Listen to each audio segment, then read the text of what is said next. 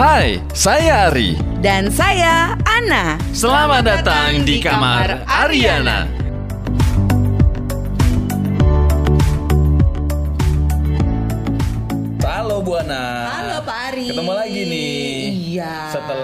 sekian lama podcastnya Bobo ya.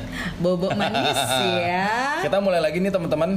Yes. Nah kalau kali ini podcastnya podcast eh, baru kita setelah sekian lama beberapa bulan yang lalu kita sempat eh, stop ya. Kita mulai lagi sekarang dengan psikologi komunikasi. Betul. Dan tentunya nanti ke depannya akan ada materi-materi yang lain lagi gitu ya. Benar. Nah sekarang kan kita bakalan ngomongin psikologi komunikasi nih. Yes. Oke, nah kalau kita ngomongin komunikasi, sebetulnya Hmm. kan kita nggak bisa ya kalau hidup tuh tanpa komunikasi gitu.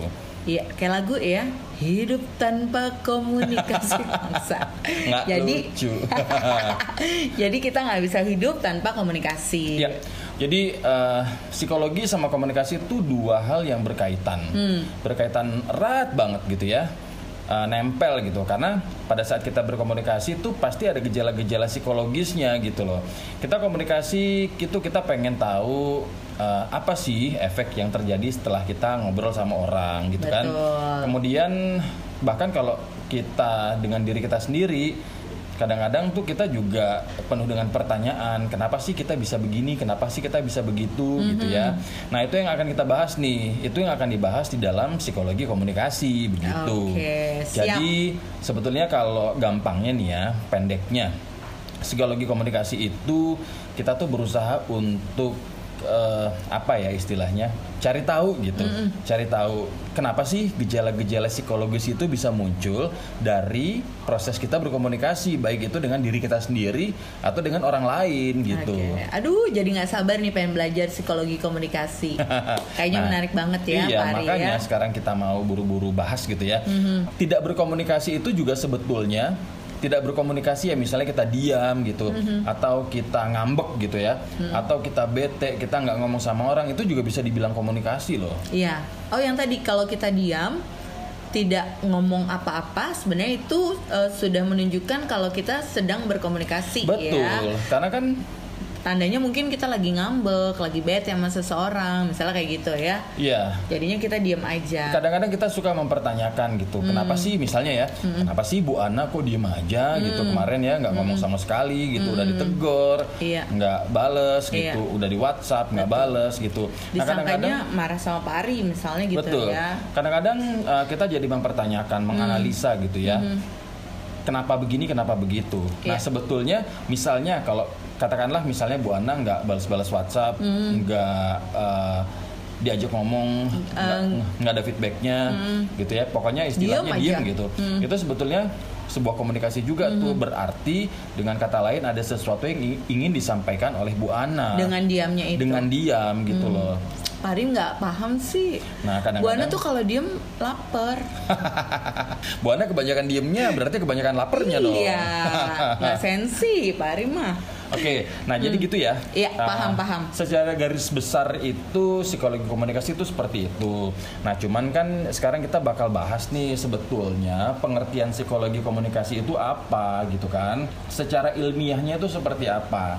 Nah, sebetulnya psikologi itu kan adalah studi ilmiah mengenai perilaku dan proses mental gitu. Ini menurut Papalia dan Olds ya gitu. Jadi kata psikologi itu berasal dari kata Latin psyche. Jadi bacanya psyche gitu ya. Sike. Psyche yang artinya jiwa atau soul dan logos yang artinya kata atau wacana atau word or discourse gitu, diskursus gitu. Nah, dalam definisinya ini dikatakan bahwa psikologi adalah wacana mengenai jiwa, gitu ya. Mengenai jiwa uh, kalau belakangan ini sering dibahas mengenai pikiran atau mind gitu. Kemudian sementara kalau behavior atau perilaku gitu ya, ini bisa diartikan secara luas sebagai tindakan yang dapat diamati atau diobservasi gitu, seperti seperti aktivitas fisik dan juga berbicara. Nah, gampangnya gini deh, psikologi itu ya memberikan perhatian atau fokus gitu ya pada proses mental yang terjadi tentunya tentunya dalam komunikasi ya. Proses mental yang terjadi walaupun nggak diamati secara langsung. Seperti cara kita mempersepsi, berpikir, mengingat, dan juga merasa. Nah, seperti contoh yang udah kita sebut tadi, misalnya Bu Ana diem aja nih, Bu Ana nggak ngomong, Bu Ana di WhatsApp nggak bales-bales. Nggak. Nah, saya jadi Bisa. berusaha mempersepsi, berpikir, mengingat, Berasumsi. merasa, mempersepsinya bahwa begini, persepsi saya, wah bahwa Bu, Bu Ana marah nih, gitu, atau Bu Ana ngambek nih.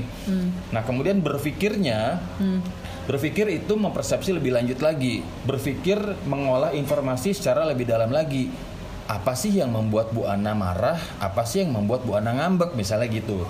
Kemudian merasa, Nah, dengan Bu Ana diem, dengan Bu Ana nggak ngomong, nggak bales teks gitu ya atau WhatsApp, kita jadi merasa bahwa wah, gue didiemin nih gitu. Bu Ana nggak ngomong apa-apa nih.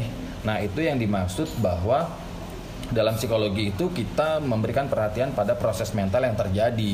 Nah, proses mental yang terjadi ya seperti yang tadi itu, yang contoh yang udah kita kita omongin ya, Ya. yang kayak ngambek gitu, atau nggak cuma ngambek sih, sebetulnya banyak contoh yang lainnya gitu ya. Atau kita cari contoh yang lain lagi deh, misalnya kalau tadi contohnya buana ngambek gitu, atau uh, cari yang selain itu, misalnya kenapa kita bisa tertawa terbahak-bahak gitu, kenapa kita bisa tertawa terbahak-bahak kalau kita ngelihat satu jokes gitu ya? Atau kita ngedengar satu jokes gitu. Itu kan sebetulnya sebuah proses mental juga ya. Sebuah proses psikis gitu. Proses psikologis yang terjadi karena kita melihat stimuli. Stimulinya adalah atau rangsangannya adalah kita ngelihat jokesnya gitu ya lucu atau enggak gitu nah itu sebetulnya contoh yang lain gitu Buana ada contoh yang lain nggak Oh, misalnya kalau nonton drama Korea terus tiba-tiba kita nangis gitu kan? Mm-mm. Karena eh, terharu Karena misalnya sedih gitu ya. Sedih. ya. Drakornya itu sedih gitu ya. Akhirnya kita nangis gitu. Iya. Ikut ikutan merasakan kesedihan itu. Itu juga termasuk ya. termasuk ya Mhm. itu sebuah semacam aksi reaksi gitu ya. Betul. sebuah proses mental proses psikologis yang terjadi karena kita ngelihat rangsangan itu. Kita ngelihat ada sesuatu yang Bisa bikin kita sedih. Ha-ha. nah itu gambaran gampangnya sebetulnya seperti itu aja sih gitu. Nah itu udah dapat gambarannya ya. Jadinya teman-teman tuh udah udah kebayang lah istilahnya dari penjelasan kita mudah-mudahan ya. Nah kemudian kita masuk nih ke kajian psikologi. Kalau Papalia dan Ols itu menyebutkan bahwa dalam eh, kajian psikologi itu ada empat tujuan. Jadi ada yang namanya deskripsi, ada yang namanya eksplanasi, ada yang namanya prediksi, dan ada yang namanya modifikasi atau kontrol. Nah ini yang kita akan coba bahas deh satu-satu dulu ya. Oke. Apa sih yang dimaksud deskripsi itu dalam konteks kajian psikologi gitu ya. Nah jadi dalam sebuah proses komunikasi, dalam sebuah perubahan mental gitu ya, sikap atau perubahan psikologis lah dalam diri kita atau orang lain, itu ada yang namanya deskripsi.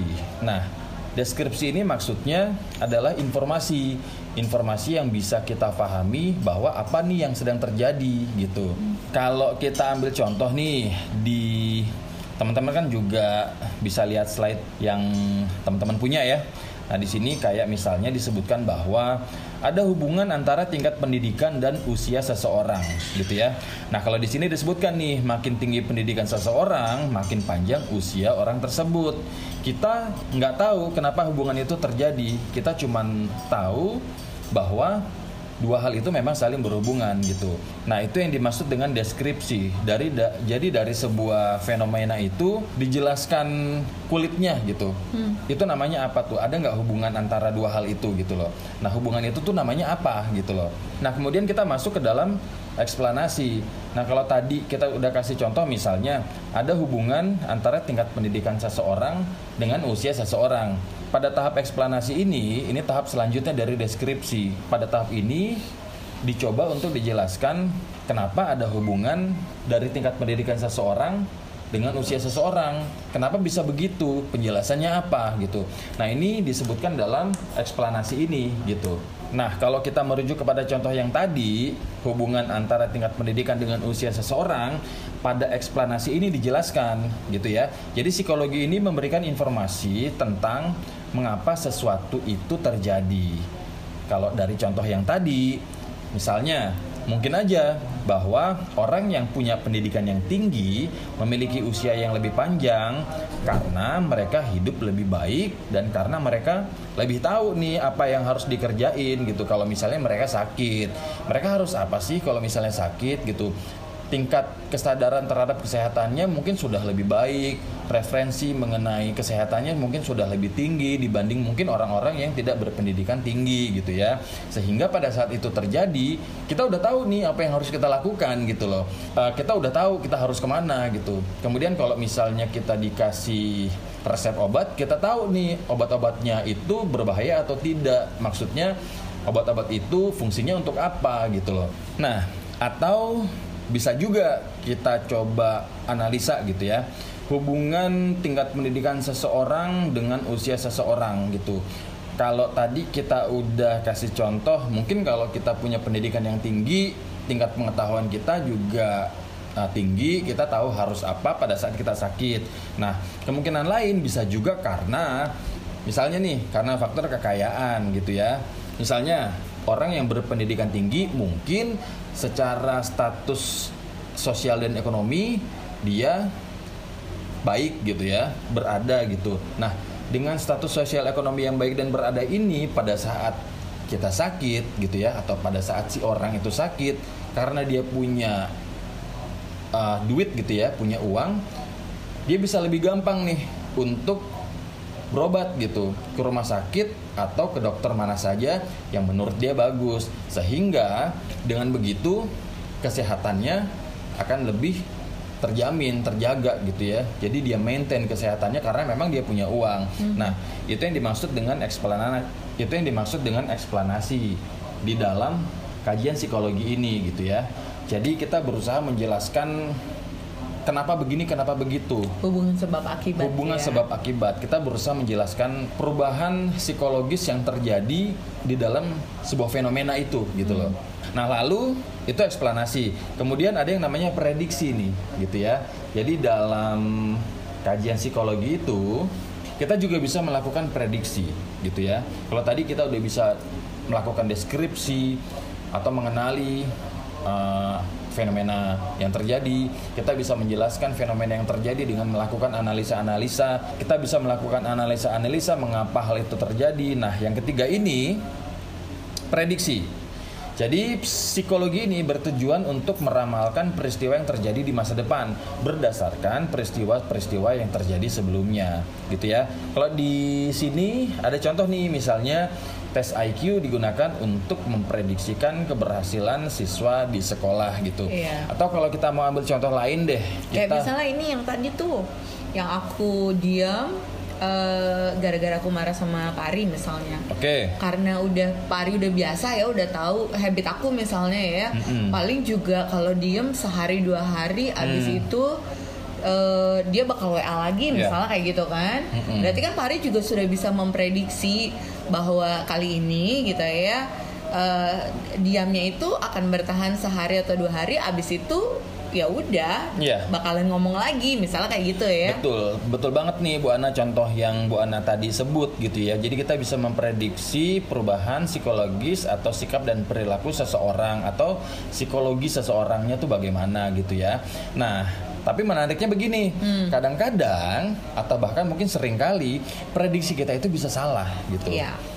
Kita bisa melakukan prediksi tapi bisa juga benar bisa juga salah gitu tapi kalau dalam psikologi itu paling tidak kita bisa melakukan prediksi dan memperkecil kemungkinan untuk salah memperkirakan gitu loh mm-hmm. dibanding kalau kita nggak ngerti konsep dari psikologinya itu sendiri gitu ya misalnya tadi yang Bu Ana udah sebut misalnya ngambek nih paling juga Bu Ana ngambek sehari Bentar dua hari doang, gitu ya gitu kan. karena kita udah bisa karena kita udah tahu nih Bu Ana nih habitnya seperti apa gitu hmm. gitu misalnya gitu jadi kita udah bisa memperkirakan gitu kemungkinan-kemungkinan itu gitu beda hal kalau misalnya saya nggak kenal-kenal banget sama Bu Ana hmm. gitu ya kan nggak tahu nih sehari harinya nggak sama Bu Ana hmm. jadi kalau misalnya Bu Ana ngambek prediksi saya bisa salah gitu loh. Mm-hmm. Mungkin saya berpikir bahwa Bu Ana ngambeknya paling cuma sehari, nggak taunya seminggu gitu.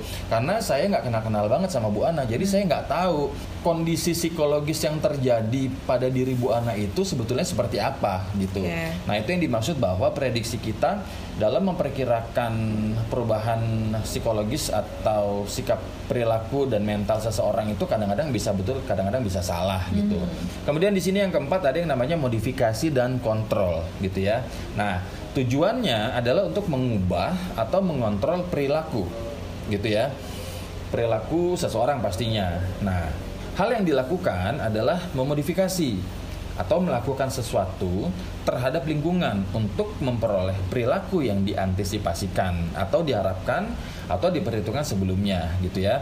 Nah, kalau di sini ya, di slide yang teman-teman punya kan misalnya nih Nah, pada modifikasi dan kontrol ini kita bisa ambil contoh nih misalnya uh, Bu Ana atau teman-teman sering kan dengar istilah hipnoterapis hipnoterapis orang yang suka melakukan hipnoterapi gitu ya, yeah. memberikan sugesti gitu. Nah, kemarin aku baru ikut pelatihannya tuh. Pelatihan hipnoterapi, ya? hipnoterapi ya. public speaking. Public speaking ya. Hmm. Nah, betul biasanya tuh ada di public speaking tuh gitu hmm. kan. Nah, hipnoterapi ini katakanlah misalnya seorang hipnoterapis memberikan sugesti-sugesti kepada Bu Ana misalnya gitu ya. Hmm. Memberikan sugesti positif bahwa misalnya uh, sekarang yang memberikan sugesti-sugesti positif gitu ya kepada seseorang gitu. Nah, si hipnoterapis ini atau si motivator ini biasanya bertujuan untuk melakukan kontrol mm-hmm. kepada seseorang itu. Mm-hmm. Atau kalau misalnya kemarin Bu Ana ikut pelatihan itu, mm-hmm. nah biasanya si hipnoterapisnya ini berupaya untuk bisa merubah sikap dan perilaku Bu Ana mm-hmm. gitu dari sugesti yang diberikan gitu. Nah biasanya itu terjadi tuh, ya kan? Kadang-kadang kita suka lihat tuh kan baik di TV atau di mana gitu. Ada seorang hipnoterapis memberikan uh, sugesti sugesti kepada pasiennya atau kepada orang gitu ya. Nah kemudian si pasien atau si orang ini mengikuti apa yang dikatakan oleh si hipnoterapisnya gitu. Nah, contoh gampangnya itu sebetulnya seperti itu gitu. Jadi berupaya jadi komunikasi yang kita lakukan itu berusaha untuk mengontrol atau mengendalikan orang lain gitu. Oke, jadi gambarannya seperti itu ya teman-teman ya. Mudah-mudahan bisa difahami nih gitu. Kemudian kita di sini akan coba memaparkan sedikit mengenai sejarah singkat psikologi sebetulnya ada di modul atau slide yang teman-teman punya. Cuman nggak apa-apa, kita coba bacain lagi sebentar ya. Jadi yang pertama kita ngomongin psikologi pada zaman Yunani dan Romawi kuno. Jadi sejarah psikologi dimulai ketika orang mulai mengajukan pertanyaan tentang hakikat manusia dan mencoba menjelaskan tentang perilaku manusia. Nah, filsuf-filsuf Yunani dan Romawi mulai membahas apakah pikiran itu dan di manakah letaknya gitu. Aristoteles memperkenalkan konsep pikiran sebagai tabula rasa atau keadaan kosong gitu yang tetap akan kosong sampai ditulis oleh yang namanya pengalaman gitu. Nah, 19 abad kemudian ada seorang filsuf Inggris namanya John Locke ya mengadopsi istilah tersebut untuk mengekspresikan pandangannya mengenai pikiran manusia yang kemudian dikenal sebagai teori tabula rasa. Artinya manusia dilahirkan itu ibaratnya sebuah atau selembar kertas yang kosong yang mengisi kertas tersebut adalah pengalaman-pengalamannya gitu ya pengalaman-pengalaman kita. Jadi istilahnya pengalaman-pengalaman kita itulah yang nantinya akan menuliskan atau mencoret-coret kertas kosong tersebut gitu Lalu berlawanan dengan hal itu, ada seorang filsuf Prancis namanya René Descartes ya. Mungkin teman-teman udah pernah dengar juga ya Descartes menyatakan bahwa kita ini dilahirkan dengan gagasan dan kemampuan-kemampuan tertentu. Begitu, teman-teman. Nah, kemudian yang kedua kita bahas mengenai sejarah psikologi di Amerika, gitu ya. Jadi di Amerika Serikat perkembangan disiplin ilmu psikologi pada tahun 1875 mengenai psikologi eksperimental yang dilaksanakan di Harvard University oleh William James. William James ini mendefinisikan psikologi sebagai ilmu mengenai kehidupan mental. Mental ya, bukan mental. eh, Bu Anda ketawa juga. Oke, okay. Jadi buku tes pertama dalam bidang psikologi ini diterbitkan oleh John Dewey pada tahun 1886. Lalu pada tahun 1900, Sigmund Freud melahirkan buku fenomenal dalam psikologi yaitu The Interpretation of Dreams. Interpretasi mimpi. Nah, tahun 1920, disiplin ilmu psikologi dipengaruhi oleh pemikiran John Watson gitu. Objek studi psikologi nggak lagi mengenai jiwa dan mental, tapi beralih menjadi studi tentang perilaku yang bisa diamati oleh manusia. Tapi seiring perkembangan zaman, nggak semua perilaku manusia itu bisa diamati loh. Manusia memiliki pikiran dan menggunakan bahasa yang berisi konsep-konsep dan simbol-simbol yang nggak semuanya bisa diamati. Nah, itu sekilas ya mengenai sejarah singkat psikologi yang sebetulnya ada di slide yang teman-teman juga udah punya gitu ya. Kemudian selanjutnya kita masuk ke psikologi sosial. Karena psikologi yang kita ngomongin nih sekarang itu psikologi konteksnya adalah kita dalam lingkungan sosial atau pada saat kita berkomunikasi di dalam lingkungan sosial atau posisi kita di dalam lingkungan sosial gitu ya. Jadi secara sederhananya perubahan-perubahan psikologis yang terjadi dalam proses kita berkomunikasi dengan lingkungan sosial kita gitu. Nah, tadi kita udah ngomongin mengenai psikologi dan perkembangannya ya. Setelah mengetahui apa psikologi dan perkembangan studi tentang perilaku manusia, kita sekarang coba bahas psikologi sosial karena bidang psikologi ini punya hubungan yang kuat dengan yang namanya komunikasi. Oke, jadi psikologi sosial ini adalah kajian ilmiah mengenai perilaku individu dalam konteks sosial. Ini dikemukakan oleh Sears dan kawan-kawan ya. Jadi studi ini menyangkut gimana caranya kita bisa memahami orang-orang lain dan situasi sosial. Gimana caranya kita merespon orang-orang lain dan bagaimana respon mereka kepada kita. Dan secara umum, bagaimana kita dipengaruhi oleh situasi sosial. Sampai sini udah nangkep belum Bu Ana? Udah. Udah kebayang ya? Kebayang. Oke. Kemudian Weber pada tahun 1992 menjelaskan nih bahwa di antara bidang-bidang kajian psikologi, psikologi sosial ini mengadopsi lebih banyak hal-hal eksternal dan lebih menekankan faktor-faktor situasional daripada faktor-faktor personal gitu. Dalam menjelaskan kognisi sosial dan perilaku individual, ahli psikologi sosial mengadopsi tingkatan analisis antar individu atau interpersonal gitu. Kajian ini sangat kuat dipengaruhi oleh yang namanya sosiologi. Psikologi sosial ini didefinisikan sebagai ilmu yang berusaha memahami dan menguraikan keseragaman dalam perasaan, kepercayaan atau kemauan juga tindakan yang diakibatkan oleh interaksi sosial.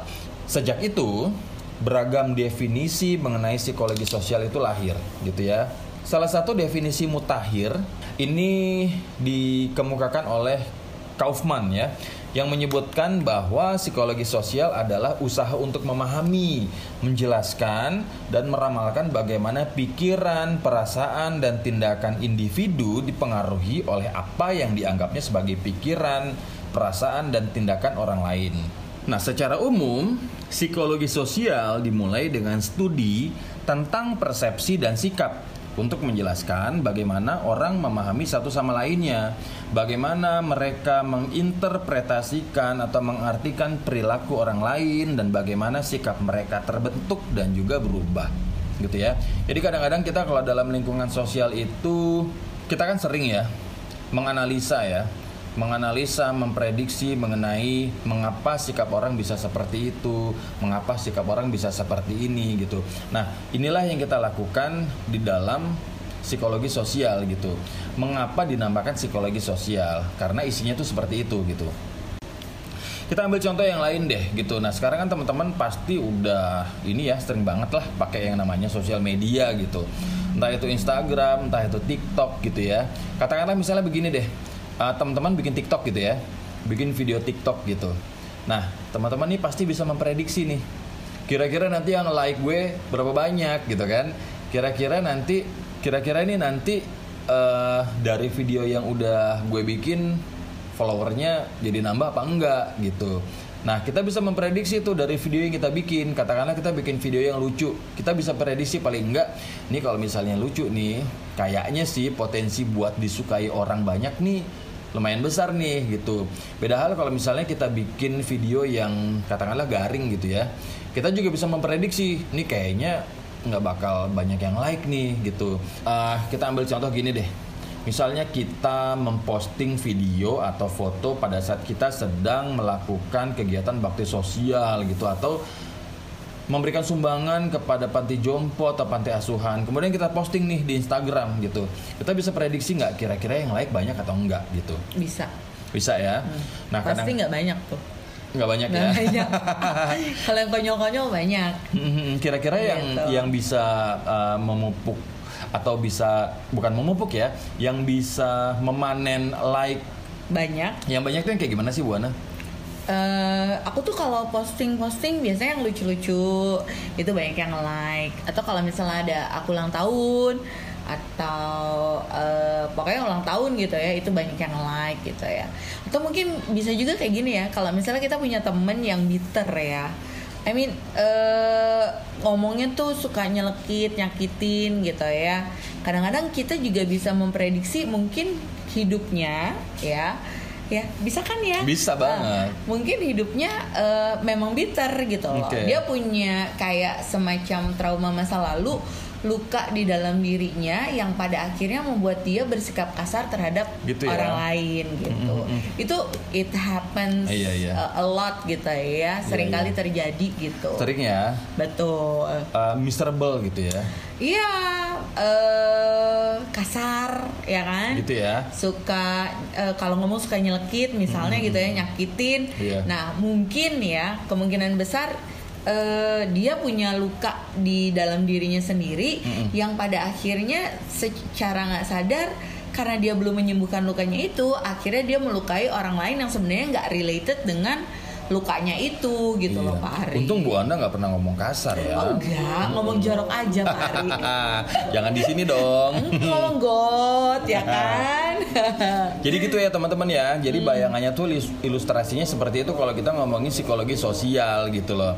Jadi ya tadi kan kita udah sempet uh, ngomong itu bahwa dengan kita paham mengenai konsep psikologi ini terutama dalam konteks kita di dalam lingkungan sosial kita bisa nih memprediksi gitu ya. Kita bisa mengartikan bahkan sampai kita bisa mengendalikan nih sikap orang lain gitu. Nah dengan psikologi ini dalam konteks di dalam lingkungan sosial kita nih jadi bisa punya semacam apa ya guidance gitu ya semacam petunjuk yang bisa meminimalisir kemungkinan kita untuk salah mm -hmm. menganalisa atau mengartikan sikap orang lain gitu loh jadi secara umum psikologi sosial ini dimulai dengan studi tentang persepsi dan sikap untuk menjelaskan bagaimana orang memahami satu sama lain, bagaimana mereka menginterpretasikan perilaku orang lain dan bagaimana sikap mereka terbentuk dan juga berubah gitu.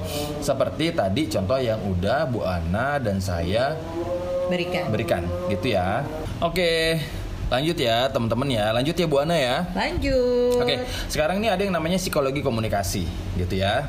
Nah, kalau kita merujuk kepada pengertian di slide yang teman-teman punya juga nih sudah dijelaskan ya dari George A. Miller yang mengartikan bahwa psikologi komunikasi itu sebagai ilmu yang berusaha menguraikan, meramalkan dan mengendalikan peristiwa mental dan behavioral atau perilaku dalam komunikasi. Menguraikan berarti menganalisis ya atau menganalisa kenapa sih sebuah tindakan komunikasi itu bisa terjadi gitu ya. Nah, kemudian meramalkan. Meramalkan berarti membuat satu generalisasi tertentu atas sejumlah perilaku yang dihubungkan dengan kondisi psikologis tertentu. Maka kita akan meramalkan bentuk perilaku apa yang akan muncul kalau sebuah stimulus atau stimuli ini diberikan kepada orang dengan karakter psikologis tertentu dan yang terakhir ini ada yang namanya mengendalikan yang bisa diartikan bahwa kita bisa melakukan manipulasi kalau kita menginginkan atau tidak menginginkan suatu efek tertentu dari komunikasi yang terjadi. Tadi kita sebetulnya udah bahas ya mengenai bagaimana caranya kita uh, menganalisa, kemudian bagaimana caranya kita bisa meramalkan, bagaimana caranya kita bisa mengendalikan sebuah proses atau sebuah perubahan psikologi dalam proses komunikasi gitu ya. Uh, tadi juga contoh-contohnya udah sempat kita bahas gitu ya. Ada beberapa contoh. Uh, contoh yang lain lagi deh gitu. Ya, contoh yang lain lagi nih.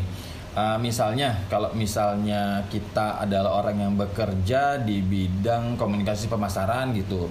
Atau teman-teman mungkin ada yang punya online online shop ya. Iya. Kayaknya banyak deh yang punya online shop sekarang mm-hmm. gitu ya. Mm-hmm. Nah, kita kan biasanya berusaha untuk mempromosikan produk tuh mm-hmm. dengan cara kita mau komunikasikan produknya itu kan beda-beda ya.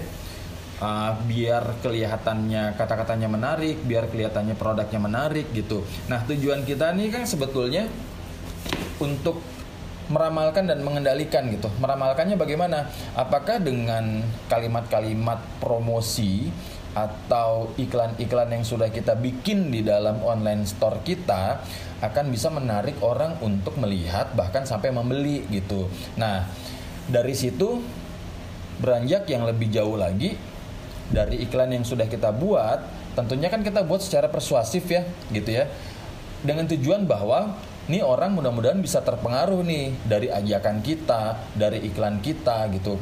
Nah, Bu Ana kan suka lihat tuh atau teman-teman juga pasti sering lah lihat kata-kata atau kalimat yang ada dalam iklan gitu kan. Sifatnya kan biasanya membujuk ya membujuk atau mempengaruhi kita untuk beli gitu. Isinya tuh biasanya ya berupa informasi terkait dengan produknya itu sendiri misalnya gitu.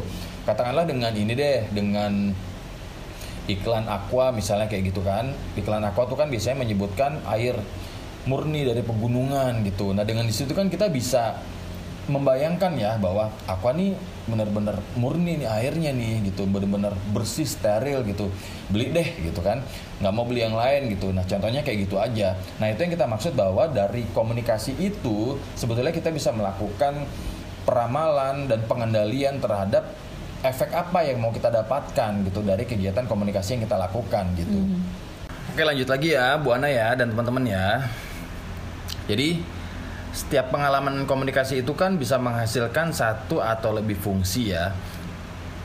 Misalnya aja komunikasi bisa menolong kita untuk mengetahui nih siapa diri kita atau memapankan suatu hubungan dengan seseorang atau mencoba untuk mengubah sikap dan perilaku baik diri kita maupun orang lain. Jadi paling tidak ada tiga fungsi utama komunikasi yaitu memahami diri sendiri dan orang lain, Kemudian yang kedua memapankan hubungan yang bermakna dan yang ketiga mengubah sikap dan perilaku. Buat lebih jelasnya kita bahas lagi ini satu-satu. Yang pertama, memahami diri sendiri dan orang lain. Nah, salah satu fungsi kunci komunikasi adalah memahami diri sendiri dan orang lain. Kalau kita ingin mengetahui tentang orang lain, maka kita akan mengetahui tentang diri kita. Dan kalau kita ingin mengetahui tentang diri kita, maka kita akan belajar gimana caranya orang lain mempengaruhi kita. Dengan kata lain gini, kita bergantung pada komunikasi untuk membangun kesadaran diri kita. Nah, seorang pakar komunikasi yang bernama Thomas Hora menyatakan untuk memahami dirinya sendiri, seseorang itu butuh untuk difahami oleh orang lain agar bisa dipahami oleh orang lain, dia butuh untuk memahami orang lain, gitu. Kita ini membutuhkan feedback ya, atau tanggapan atau umpan balik gitu setiap waktu dari orang lain dan orang lain secara tetap juga membutuhkan feedback dari kita. Melalui proses komunikasi, kita ini bisa mempelajari kenapa sih kita bisa percaya dan kenapa sih kita bisa nggak percaya gitu. Apakah pikiran dan perasaan kita sampaikan dengan jelas? Pada kondisi apa sajakah kita memiliki kekuatan untuk mempengaruhi orang lain, serta apakah kita mampu secara efektif membuat keputusan atau menyelesaikan konflik dan masalah, gitu. Kemudian yang kedua, memapankan hubungan yang bermakna, gitu ya. Nah, dalam rangka membangun suatu hubungan, kita nggak bisa nih hanya memikirkan diri kita sendiri gitu. Sama deh kayak kita ke pacar gitu, yang nggak bisa kita cuman mikirin diri sendiri gitu ya. Tapi kita juga harus mempertimbangkan kebutuhan dan keinginan orang lain gitu. Komunikasi itu sebetulnya menawarkan kita kesempatan untuk memuaskan kebutuhan kita. Nah, kebutuhannya itu apa aja? Kebutuhan kita untuk inklusi, kontrol, dan afeksi. Apakah artinya? Nah, inklusi itu adalah kebutuhan kita untuk bersama dengan orang lain, untuk mengadakan kontak sosial gitu ya. Kemudian kebutuhan untuk kontrol adalah kebutuhan kita untuk merasa bahwa kita itu mampu bertanggung jawab, bahwa kita mampu untuk bekerja sama dan mengelola dan mengelola lingkungan kita.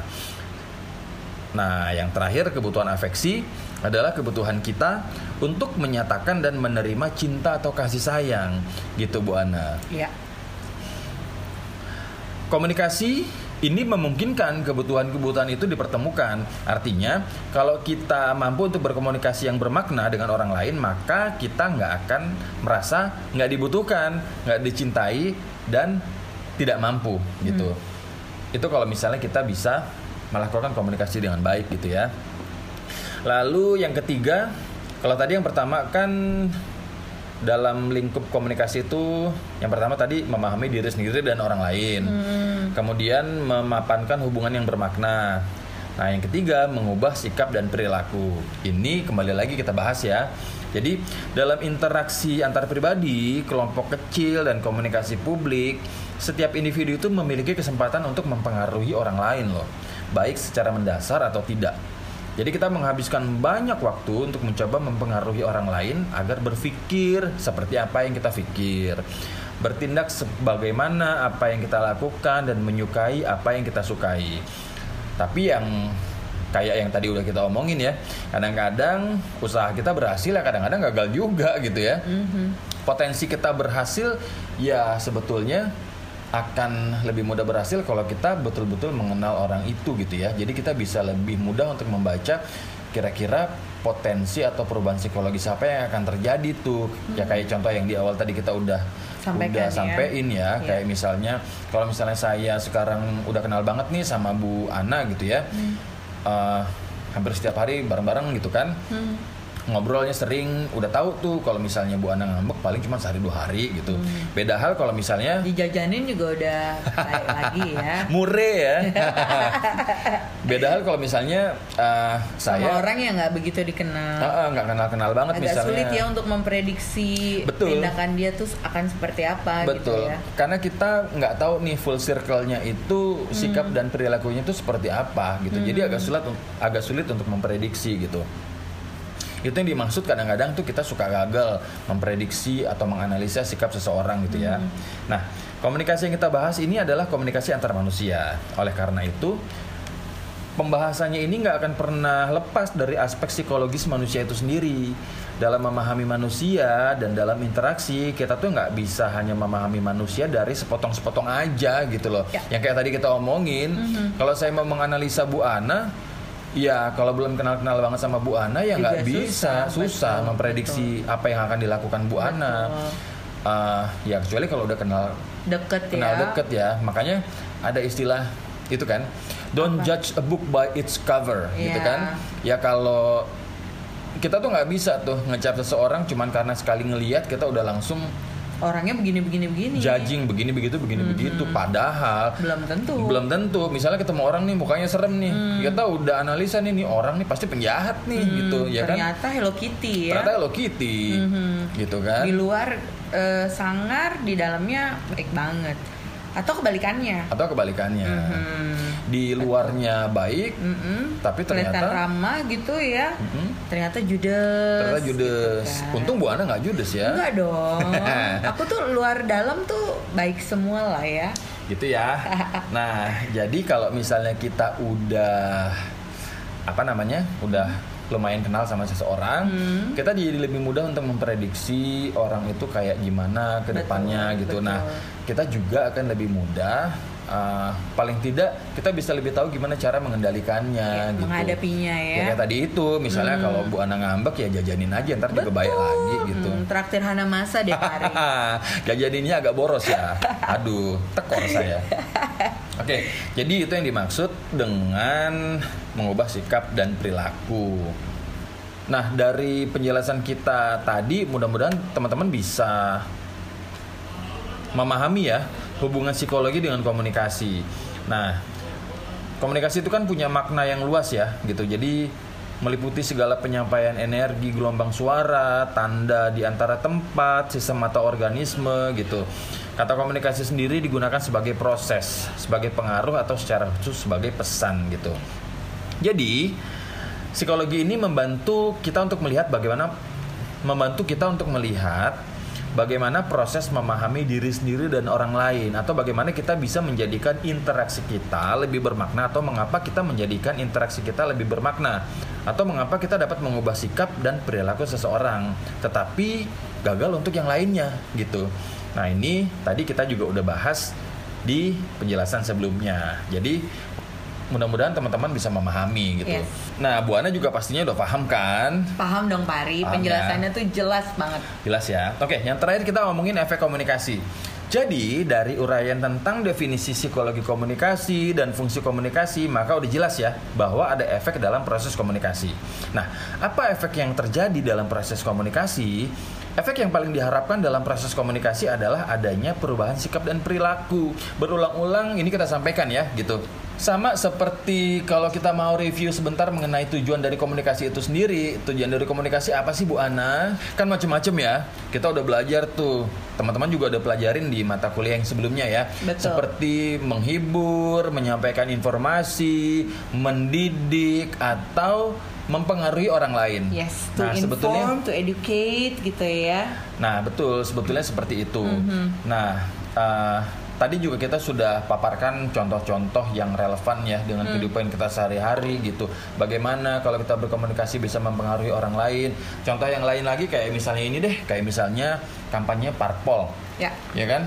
Bagaimana si pemimpin parpolnya ber- berpidato untuk mempengaruhi orang lain, berpidato secara retorik untuk mempengaruhi orang lain gitu ya, supaya memilih paslon nomor eh, 13 atau 14 atau 15 gitu ya. Kayak gitu.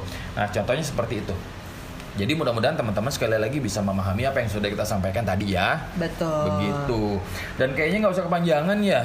Iya, udah panjang sih. Udah panjang ya, gitu. Oke, jadi untuk pertemuan yang pertama ini untuk psikologi komunikasi kita udahan dulu ya. Nanti kita ketemu lagi di pertemuan yang Kedua, selanjutnya nih. ketiga, gitu. keempat, kelima. Masih bareng saya, Pak Ari, Dan Bu Ana, di kamar. Ariana. Oke, dadah. Sampai ketemu ya teman-teman ya. Thank you.